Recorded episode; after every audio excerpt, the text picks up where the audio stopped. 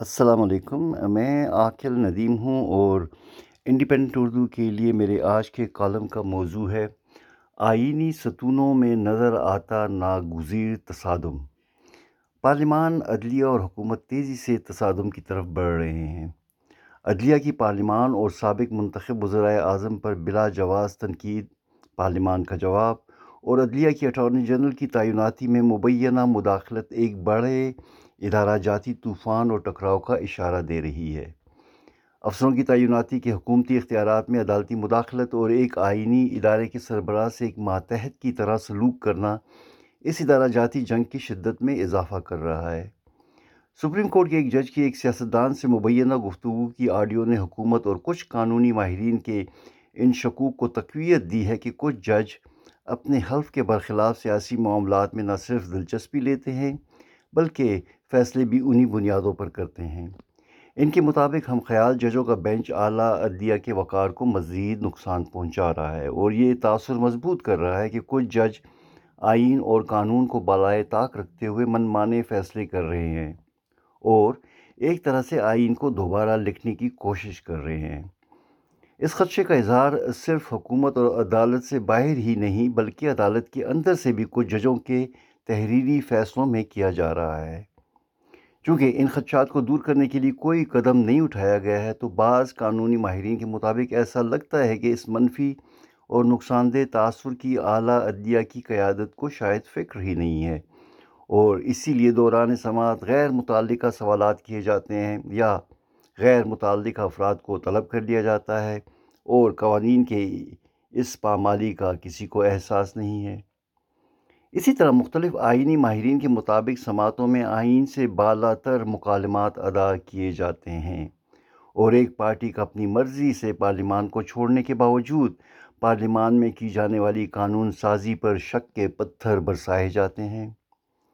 جب صرف ایک سابق وزیر اعظم کو ایماندار کہا جاتا ہے تو اس سے اندازہ لگانا مشکل نہیں کہ عدلیہ کی نظر میں موجودہ وزیر اعظم ایماندار نہیں۔ یہ قانون دان سوال کرتے ہیں کہ کیا چیف جسٹس پارلیمان میں ایسے تبصرے عدلیہ کے لیے برداشت کریں گے؟ کیا عدلیہ اپنی کارکردگی کے بارے میں پارلیمان میں تبصرے سننے کو تیار ہے؟ اسی طرح کچھ ججوں کا کہنا ہے کہ ہمیں اب جنرل الیکشن کی طرف چلے جانا چاہیے۔ کیسے ان کے حلف کے ساتھ مطابقت رکھتا ہے؟ یہ ججوں کے اپنے طے کردہ ضابطۂ اخلاق کے بھی خلاف ہے، جو واضح طور پر کہتا ہے کہ انہیں عوامی تنازعات میں نہیں پڑھنا چاہیے۔ اعلیٰ عدلیہ، پارلیمان اور حکومت کے درمیان جاری سر جنگ۔ اگر نہ رکی تو اس کے ملکی سلامتی پر بھی خطرناک اثرات مرتب ہوں گے۔ اس لیے ضروری ہے کہ آئین میں موجود طاقت کے تین حصوں میں تقسیم کے اصولوں پر سختی سے عمل درآمد کیا جائے۔ یہ اصول تمام جمہوری ممالک کے آئینوں میں پائے جاتے ہیں جس میں کوئی ایک حکومتی ادارہ مکمل بالادست نہیں ہوتا اور نہ ہی دوسرے ادارے کے دائرہ کار میں مداخلت کرتا ہے۔ ہمارے آئین کے مطابق طاقت کے تین منبع، پارلیمان، انتظامیہ اور عدلیہ اپنے دائرہ کار میں مکمل آزاد ہیں۔ پارلیمان کا کام قانون سازی ہے اور عدلیہ کا کام اس کی تشریح کرنا ہے۔ آئین اور قانون کی کوئی شک عدلیہ کو اختیار نہیں دیتی کہ وہ خود قانون بنائے یا پارلیمان کے بنائے ہوئے کسی قانون کو مسترد کر دے یا پارلیمان کی نیت پر شکوک کا اظہار کرے۔ آئین کی کسی شک کے تحت عدلیہ کوئی اختیار نہیں کہ وہ پارلیمان میں جاری کارروائی پر کسی قسم کا قانونی اعتراض اٹھائے۔ یا پارلیمان کے نگران اسپیکر کو عدالت میں اس کے پارلیمانی کام کی وجہ سے طلب کرے۔ مگر حال ہی میں ایک نئی ناگوار غیر پارلیمانی روایت کی ابتدا کرتے ہوئے لاہور ہائی کورٹ نے قومی اسمبلی کے اسپیکر کو نوٹس جاری کیا ہے۔ کیا بتائیں کہ آپ نے کیسے قومی اسمبلی میں اپوزیشن لیڈر کو تعینات کیا؟ اسی طرح کچھ نامعلوم وجوہات کی بنا پر انتظامیہ مسلسل زیر عطاب ہے اور عدلیہ انتظامیہ کی کارکردگی پر مسلسل نوٹس لے رہی ہے۔ اور اس وقت حکومت کو تقریباً عضو محتل بنا دیا گیا ہے۔ یہ اقدامات کرتے ہوئے عدلیہ اپنے پاس زیر التوا لاکھوں مقدموں کو کیوں بھول جاتی ہے؟ کیا ان مقدموں کے فیصلے میں دیر نیب کے نئے قانون سے زیادہ انسانی حقوق کو متاثر کرتی ہے؟ کیا جسٹس شوک صدیقی کے مقدمے کا فیصلہ ان کی ریٹائرمنٹ کے بعد بھی نہ ہونے سے ان کے انسانی حقوق متاثر نہیں ہو رہے؟ ملک میں جاری سیاسی بحران کے خاتمے کے لیے ضروری ہے کہ طاقت کی تقسیم کے آئینی اصول پر عمل درآمد اور احترام کو یقینی بنایا جائے۔ پارلیمان کے کام میں کسی قسم کی بھی مداخلت نہ کی جائے اور اس کی قانون سازی کی نیت پر شک کرنا بائیس کروڑ عوام کے فیصلے پر شک کرنے کے مترادف ہے۔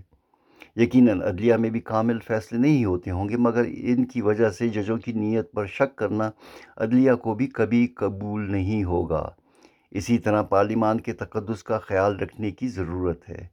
انتظامیہ میں بھی کسی ادارے کی طرح کالی بھیڑیں ضرور ہوں گی، مگر اس کی وجہ سے ساری انتظامیہ کو بدعنوان، بدنیت یا نااہل قرار دینا کسی طرح آہینی رویہ نہیں ہے۔ اگر ہم نے ایک جمہوری ملک کے طور پر آگے چلنا ہے تو ہمیں تمام آئینی اداروں کو آزادی سے کام کرنے دینا ہوگا۔ اور ذاتی پسند و ناپسند سے بالا تر ہو کر فیصلے صرف اور صرف آئین اور قانون کی بنیاد پر کرنے ہوں گے۔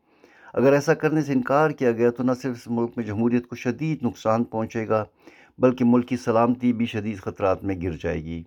طاقت کے تینوں منبع ملک کو اس طرف نہ لے جائیں جہاں عوام کا کسی ادارے یا خدا نخواستہ ملک پر ہی اعتماد نہ رہے۔ شکریہ، خدا حافظ۔